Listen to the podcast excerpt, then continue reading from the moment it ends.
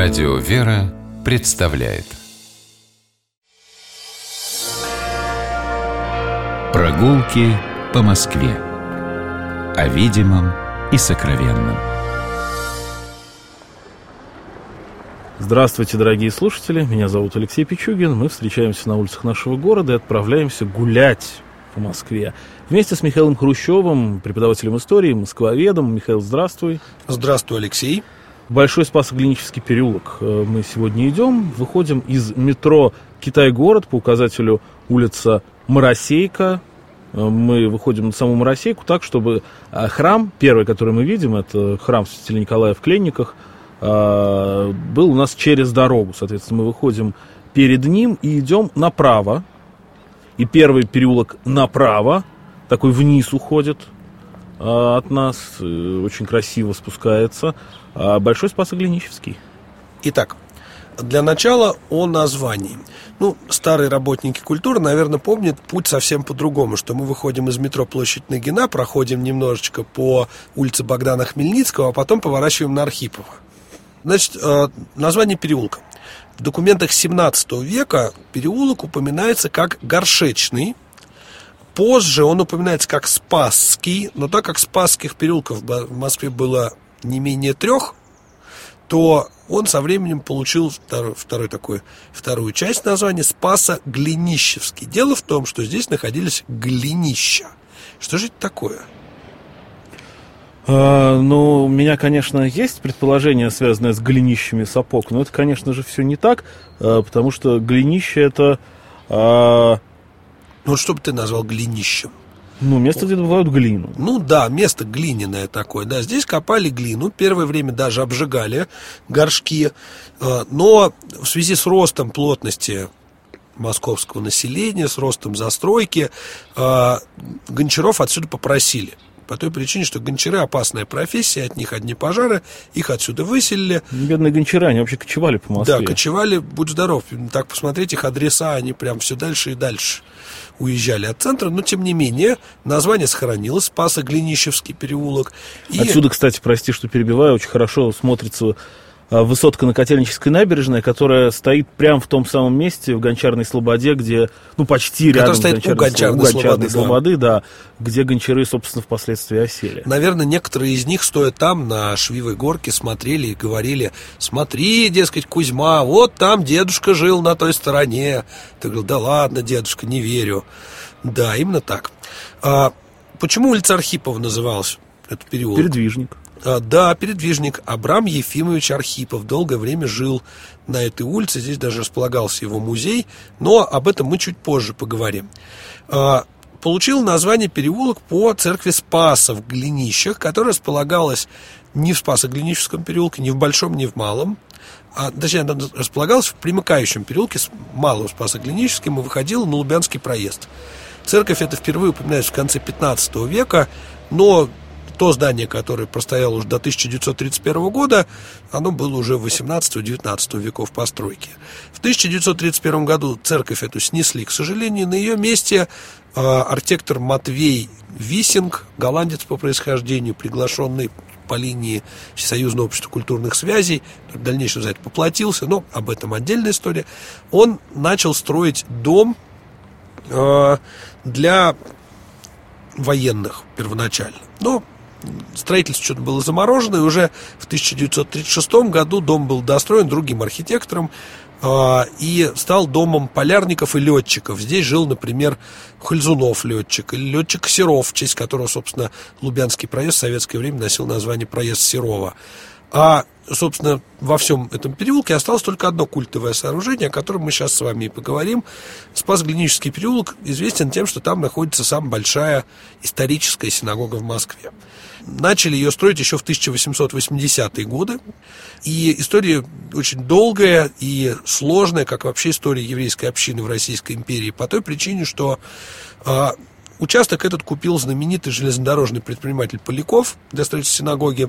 Начал строительство, однако ему запретили московские власти строить. В 1890-е годы архитектор Эйбушец продолжил строительство, но ему запретили дальше строить. Более того, по требованию а, оберпрокурора Синода со свежепостроенного, но еще не открытого здания синагоги был снесен купол. То есть не успели открыть, уже купол убрали. Да, дело в том, что Победоносцев посчитал, что купол для синагоги это слишком не нужен купол. Но э, есть такая городская легенда, что якобы этот купол снесли по требованию великого князя Сергея Александровича, который якобы автоматически перекрестился на купол, а потом понял, что произошло. Но это неправда. На самом деле, действительно, Победоносцев велел снести. Он посчитал, что в центре Москвы, там, в окружении церквей, в общем, синагоги купол не положен. Ну, надо, да, я всем рассказываю историю про Сергея Александровича. Ну, это не совсем так, поскольку если рассказывать про Сергея Александровича, про действующую именно синагогу, то ее открыли уже после его смерти. Потому что Сергей Александрович был как раз последним э, противником строительства этой синагоги, открытия ее. Ее открыли только в 1906 году. И уже после манифеста 17 октября, после дарования свободы вероисповедания, она открылась, и достраивал ее же архитектор Роман Клейн, который, как мы знаем, и сам был еврейского происхождения, и среди многих предпринимателей иудейского вероисповедания тоже пользовался уважением. Клейн очень интересно оформил синагогу изнутри, там он использовал там, ближневосточные мотивы, там есть, например, мозаика с изображением ливанских кедров и так далее. И таким образом синагога с 1906 года работает не закрываясь. В советское время ее даже одно время в 30-е годы хотели закрыть, но потом решили, что одну синагогу в Москве все-таки можно оставить. И она Тут важно сказать, что для, советского, для советской власти разницы между иудеями традиционными или хасидами, например, никакой не было, и поэтому всех сгоняли сюда. Ну, другой общины не было. А, в 1948 году перед этим зданием произошла встреча московских верующих евреев с премьер-министром Израиля Голдемейр. Более того, эта сцена даже изображена на израильской купюре в 10 шекелей. Не держал никогда в руках, а вы, Алексей? Я держал, но не обращал внимания. Ты тоже держал в руках. Ну, я монеты только. Ну, в общем, на купюре изображена прям вот сцена, как на фоне колонн, они легко узнаваемые колонны вот этой синагоги, стоят э, люди. Вот это, собственно, встреча Голда Меир с московскими евреями, которая потом боком вышла московским евреям по той причине, что во время борьбы с родным космополитизмом и так далее э, московским евреям досталось достаточно.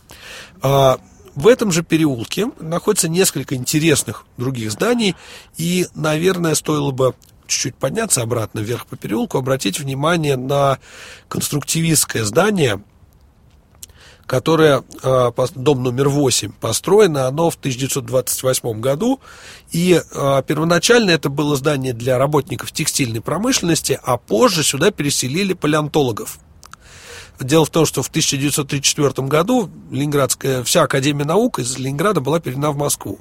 И все институты, которые там были, тоже по большей части были переведены в Москву. И сотрудники тоже. И вот палеонтологов поселили сюда. Среди прочих палеонтологов здесь жил и Алексей Ефремов, а, знаменитый фантаст, которому даже посвящена мемориальная доска. Ну и всем любителям спорта это здание, дом номер 8 по Спасо-Глиническому переулку, знакомо тем, что здесь еще редакция газеты «Советский спорт» с самого начала существования располагалась, этой газеты. А также в переулке можно еще выше подняться, четвертый дом, это ампирная усадьба. Здесь долгое время, собственно, жил а,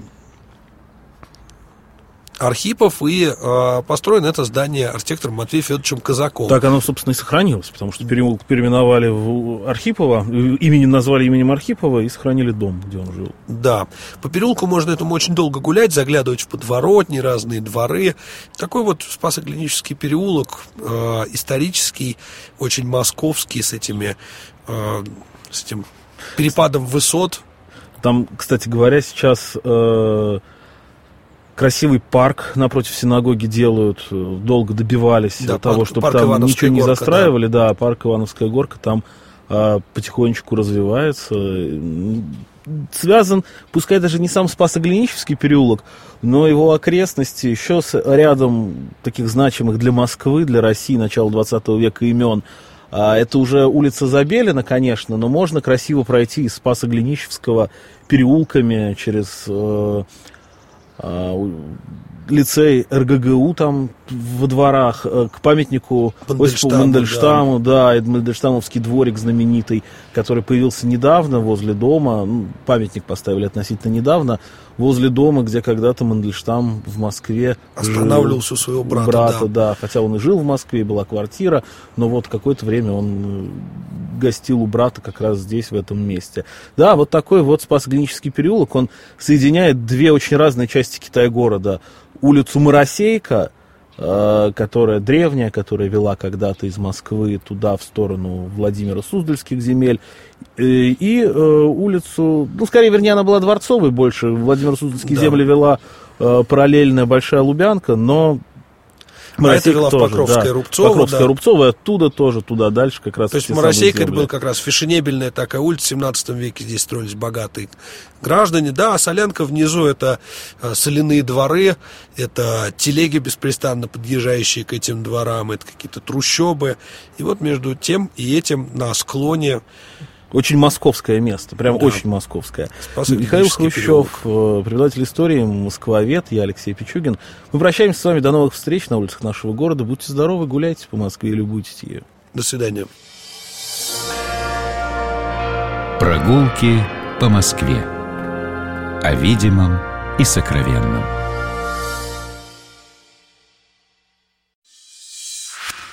Программа «Прогулки по Москве» произведена при поддержке Комитета общественных связей правительства Москвы.